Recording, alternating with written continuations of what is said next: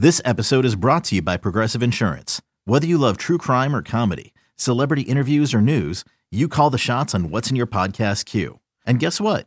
Now you can call them on your auto insurance too with the Name Your Price tool from Progressive. It works just the way it sounds. You tell Progressive how much you want to pay for car insurance, and they'll show you coverage options that fit your budget. Get your quote today at Progressive.com to join the over 28 million drivers who trust Progressive. Progressive Casualty Insurance Company and Affiliates. Price and coverage match limited by state law. You could spend the weekend doing the same old whatever, or you could conquer the weekend in the all-new Hyundai Santa Fe. Visit HyundaiUSA.com for more details. Hyundai, there's joy in every journey. Take Command podcast from Odyssey Sports. Thanks for listening or watching, wherever you are watching or listening right now. Make sure you subscribe in that place, Apple Podcasts, Spotify, the Odyssey app, or if you're watching us on YouTube. And Logan, that word variance, what we're really talking about is the amount of variance we want to invite, not just into the game, but in with Taylor Heinicke. Turnover-worthy plays are something that's been a hot topic of discussion. He seems to get away with murder on that every single week. You were also talking about, though, his ability on the upside to potentially make a little bit more happen. And possibly, as we talked about on one of last week's podcasts, you know, does he run a little bit more this week now that Carson Wentz is available as the backup? Is he freed up a little bit? So there's a lot of factors here, but ultimately, like, how much risk are you willing to tolerate? Just like we were saying to wrap up the last segment, like, how much risk are you actually willing to tolerate with Heinicke, considering this is not the formula that got the Commanders to this point? They are not playing on Sunday Night Football with a playoff spot, mathematically speaking, basically on the line. If they win, it's like 90% and they're in. If you're getting here by running the football, ball control, whatever, do you even want to think about going against that pattern? Nevertheless, some of the specifics. Yeah, so there's a lot to unpack there, Craig. So let's start with Taylor Heinicke, and then we'll kind of go to game flow from the first game, because I think there's some interesting points to talk about there. So with Taylor Heinicke, I know, like, one of the videos you posted on YouTube, one of the commenters was like, I'm tired of talking about turnover-worthy plays. I think that's ridiculous, blah, blah, blah, blah. Did you win or not? Like, I get that. I totally understand that perspective. However, the reason we bring that stuff up is because it is a level of variance, right? So traditionally speaking, a person or a player with a lot of turnover-worthy plays, they might go through a stretch of time where they're not throwing an interception, but that stretch is not sustainable based on this metric of play style, where they are not being very fastidious with the football. So when we bring it up, it's kind of like you're riding a very high, you're riding high luck right now. You're at the casino, you know, you're rolling the dice, and it's coming up the way you want it multiple times. That's not statistically viable forever, right? So when we bring this turnover-worthy play element up, that's what we're referencing. It's like, how long do you sit at the table and continue to roll the dice before your hot streak runs out and you end up losing big and you end up losing a lot of money? And so that's kind of what we're doing with Taylor when we talk about that. So he does put the football in harm's way more than you like. And I think the other thing that's tough is that he does miss throws that are there. I think back, I did like a little red zone breakdown, which would be on Wednesday's show of the Command Center. And one of the things is, like, Scott's done a really nice job scheming up open things in the red zone, especially the last two games. And Taylor's missed some throws, right? He's missed some opportunities.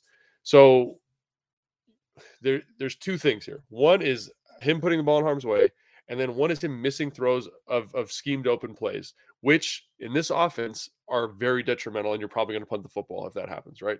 So I would say, and then now let's get to the game flow point. If you look at the first game against the Giants, they had two drives where they started backed up because of special team snafus. I think you don't get that, like, total turtling up that they got in those situations if they're in a more normal field position, right? If they're in, like, they're on the 30-yard line. I think you see kind of what they had been doing early in the game, which is good stuff. It's play action pass. It's a little bit of duo. It's what we saw, and I do think as conservative as they've been in normal game flow situations, they have been. I mean, you can disagree with me here, Craig, totally. They've opened up a little bit, right? They have situations where they run in more play pass. They're not in the drop back game as much, but they do take some shots. They do some things, and I think in normal game flow you'd see that. They do, and they do that in part because they've actually found a play-action pass that works for them. Sure. A play-action pass, on the actual fake part, right? They found this fake duo, and especially that long, counteraction. I don't know if there's a better term for that. Feel free to up my football nomenclature, but where Taylor extends one way and then turns and extends the other. Yeah. And it's this very long, drawn-out play-action fake that really can draw the defense in and have the desired effect, as opposed to these haphazard, pretty useless shotgun fakes that don't actually get anything done except for, potentially take Taylor's eyes off of where they're supposed to be. So there's that.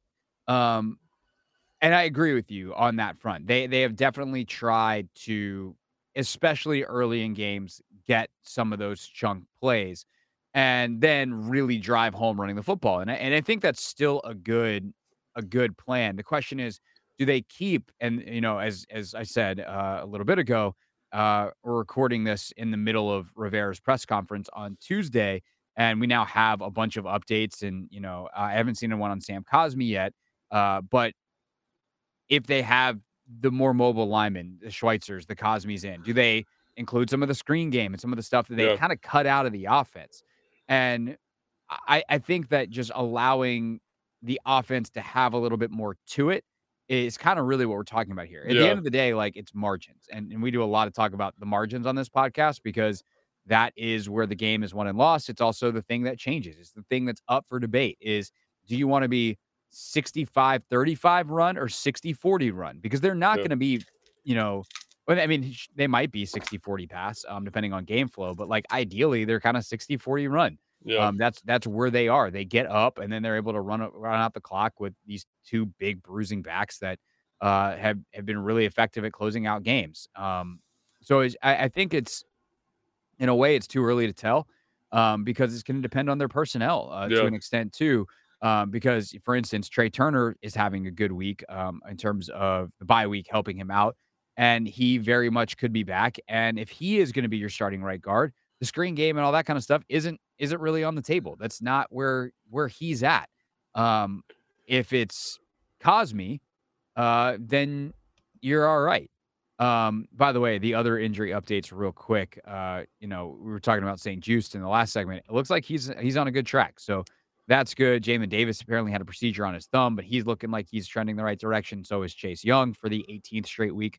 Montez Sweat, James Smith-Williams are in concussion protocol, so chances are, if you're listening to this on a podcast, you probably know that stuff by now because the time release factor of this. But just in case, there's your news update. But to circle back to what we were talking about, the personnel offensively could dictate a lot of this, and whether or not Schweitzer and Cosmi are your center and right guard, or whether or not it's Nick Martin and Trai Turner, you're not necessarily screwed if it's the latter, but the former gives you a lot more options and a lot of things that you can potentially do compared to the game plan that you were almost stuck with from an offensive line standpoint during that streak when, oh, by the way, you did go 6-1.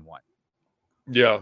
Yeah. And I think that's a really good point. Obviously, injuries are going to play a big deal. And I think I like the way you phrased the beginning part of that. It's like, we're not advocating that they go out and become, the greatest show on turf in terms of throwing the football. But I think, 10 more passes, 7 more passes in a game is an appropriate solution against the secondary, especially if you're at a point where you can pass protect, especially on first and second down. Running a little bit of play action pass there, I think, would be really advantageous. Making sure you're in third and manageable situations. Like, how do you get there? Because if you are in 3rd and 3, I don't know, for whatever reason, Wink Martindale's pressure rate comes way, way down. So Philly also did a really good job of that in their game against the Giants, of staying in third and shorter situations so that there wasn't as much pressure. But when they were in third and longer situations, they were able to overcome the pressure that Wink was bringing. So I think that's all kind of got to factor in. I don't think you deviate too far from what you've been doing. I think you're okay with playing the long game. I think your defense, I would assume the defense is going to play much, much better in this outing, having seen what this Giants offense is about.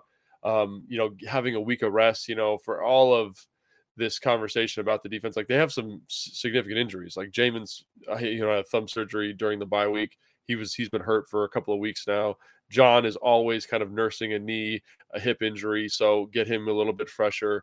I think really bodes well for the group to just come out and play lights out. And that's not even talking about Benjamin St-Juste. So If just knowing the team, knowing the personnel, knowing my quarterback, I think you don't stray too far from what they've been doing. It might look a little different. You might hit some different runs. You might, work some more play pass in on first and second down, which they did a great job of in the first game, specifically on the first two drives. But yeah, I think that's kind of what you're looking at, and some framing of that in terms of trying to limit Taylor's ability to bring variance to the game as much as you can. And people get mad about that. Like, why are you putting handcuffs on him? I think because you've seen what he looks like when the handcuffs aren't on. Like, look at the Minnesota game. They tried to give him a little bit more of the offense there, and it crumbled a little bit under him. So I think just knowing what he's good at, speaking to that skill set, limiting what the mistakes he can make, I think is going to be a huge deal. Reminder in that Minnesota game, 15 of 28 for 149, 2 touchdowns and a pick. Here's the crazy thing about Taylor, though, with the variance, and we talk about the turnover-worthy plays, and, if I'm just merely looking at what I'm about to tell you, I would be that guy on YouTube saying, I don't want to hear about turnover-worthy plays anymore, because you know how many times Taylor Heinicke has thrown 3 picks in his career in a game? I have no idea. 0. Once. That's it. And it was with Carolina. I was versus Atlanta. I was on the team. I was on Atlanta then. I was like, there you go. On December 23rd of 2018, week 16, that was rough. You guys, the Falcons won 24-10. You picked Heinicke off 3 times. He did have 274 in the game. He threw it 53 times, which is not a formula for success. But I think he also broke his wrist too, or something crazy in that game. It was a tough day for him. Yeah, that sounds worse than 3 picks. But that is the only time he's ever thrown 3 picks. So for all of the times that it feels like he's thrown 100 picks in a game because he throws the ball over the place and you're having a heart attack, and especially some of those games late last year where he was just frankly really bad as he was banged up and not fully healthy. He's never actually thrown 3 picks in a game, which is the kind of thing that a lot of great quarterbacks have done. I think Mahomes had 3 touchdowns, 3 picks. Like 2 weeks ago. Yeah. On 3 turnover-worthy plays, which is interesting. Yeah. But like, you're right in that the averages theoretically should catch up to him eventually. And if you're going to average, over time, if you're going to average 4 to 5 turnover-worthy plays a game, over time, you should average 4 to 5 turnovers a game. But he has, for whatever reason, been able to consistently dodge those bullets. I also would say, like, as a counterpoint, just something to think about, Craig, is, and we'd have to do like math and solve stuff for this, but I do think that when you bring his total number of throws down, right, you give the defense less opportunity to, express some of these turnover-worthy plays, right? That's like the whole point, right? He threw the ball 57 times in that game. I'm sure he had more turnover-worthy plays than interceptions in that game. Right. So if you commit a turnover on 60% of your turnover-worthy plays, which is not the number, that's just one I just pulled out of the air. But if you throw it 50 times, that's going to result in a higher number of actual turnovers than 25 or 30. I hear what you're saying, and that's totally true as well. It's just something that's been interesting to watch with him is how consistently he has successfully lived on the edge, and I know it's coming. I've kind of said a couple of times on the show, like I think the game San Francisco, like if he throws 4 picks against San Francisco, I will be 0% surprised because that's the best defense in football. And they just had Tom Brady flummox, and he's Tom bleeping Brady. Yeah. So I know Taylor Heinicke is obviously, based off of their head-to-head comparisons, basically Tom Brady, or head-to-head matchups, basically Tom Brady. But no, it's going to be interesting. And the other thing too, real quick to kind of wrap up our thoughts on both sides of the ball for the Giants. Martindale always has his thing in a given week. And just because they played 2 weeks ago doesn't mean he's going to have the same thing. And the same is true, by the way, offensively. Dable and that staff on the offensive side of the ball, you talked about, they found a wrinkle and they did a really good job with it 2 weeks ago. Like how different do they go just 2 weeks later against the same exact team who, by the way, hasn't played another game since? Yeah, and that's again. Those are the types of things that I really nerd out. Like when I get to watch the first half of the game with, those guys on the in-game show. It's just it's crazy because it's like that's the tipping point, right? Is the wrinkle enough to keep the Jets in it offensive, or the Giants in it offensively? Is the defensive blitz package enough to kind of stymie what they're doing from what the Commanders doing from an offensive standpoint? And those are the things, like when I turn on the game, I have butterflies in my stomach to see that execution, to see what's happening. So yeah, it'll be really curious to see. If I had to, I was just trying to think, if I had a game plan for this team, like, I don't know if I would do things much different than what they did in the first outing. Like, get Jones on the edge, find ways to get him with the ball in his hands, elevate the run game. Like, if I'm them and I know I have to win this game, I know I have to have it in the bag to make the playoffs, I might let Daniel Jones run the ball like 15 times. Like, that's kind of where I'm at from a schematic standpoint. They struggle with the zone read. They struggle when the quarterback moves out of the pocket. Like, he's your best player. Like, put all your eggs in that basket, let it ride. So, and then defensively, yeah. I think you'll see a lot of similar pressures, but there will be some new wrinkles in terms of getting them, finding ways to get his rushers in advantageous situations. Can Scott keep you out of those situations is the big question, I think. Yeah, well, and that's the thing. Last time, we did the breakdown, and if you want some actual like film with it, we put that up on my YouTube page, youtube.com/@CraigHoffman, of the Kayvon Thibodeau blitz at the end of that game, the tie game. And how Martindale kind of manipulated Washington's coverage rules or protection rules. And so can they have answers for that kind of stuff this time around? Can you understand conceptually, or at least if they do something different, can you figure it out faster, get that communicated on the sideline, come up with a solution somewhere in your bag and be like, all right, hey guys, we got this. If we see it again, this is how we're going to handle it. Like, those adjustments have to come faster. You can't be getting the pressure that's gotten you all day, getting you a sack on the biggest play of overtime. Like, that's what happened in the last game. So can you make those adjustments faster? It's hard because they're playing off your rules. You're doing the things you're quote unquote supposed to do. But you got to be able to see through some of the disguises and all that kind of stuff. And we'll see with, the freshest tape that they have being just a couple weeks ago against the same team, if they can have solutions.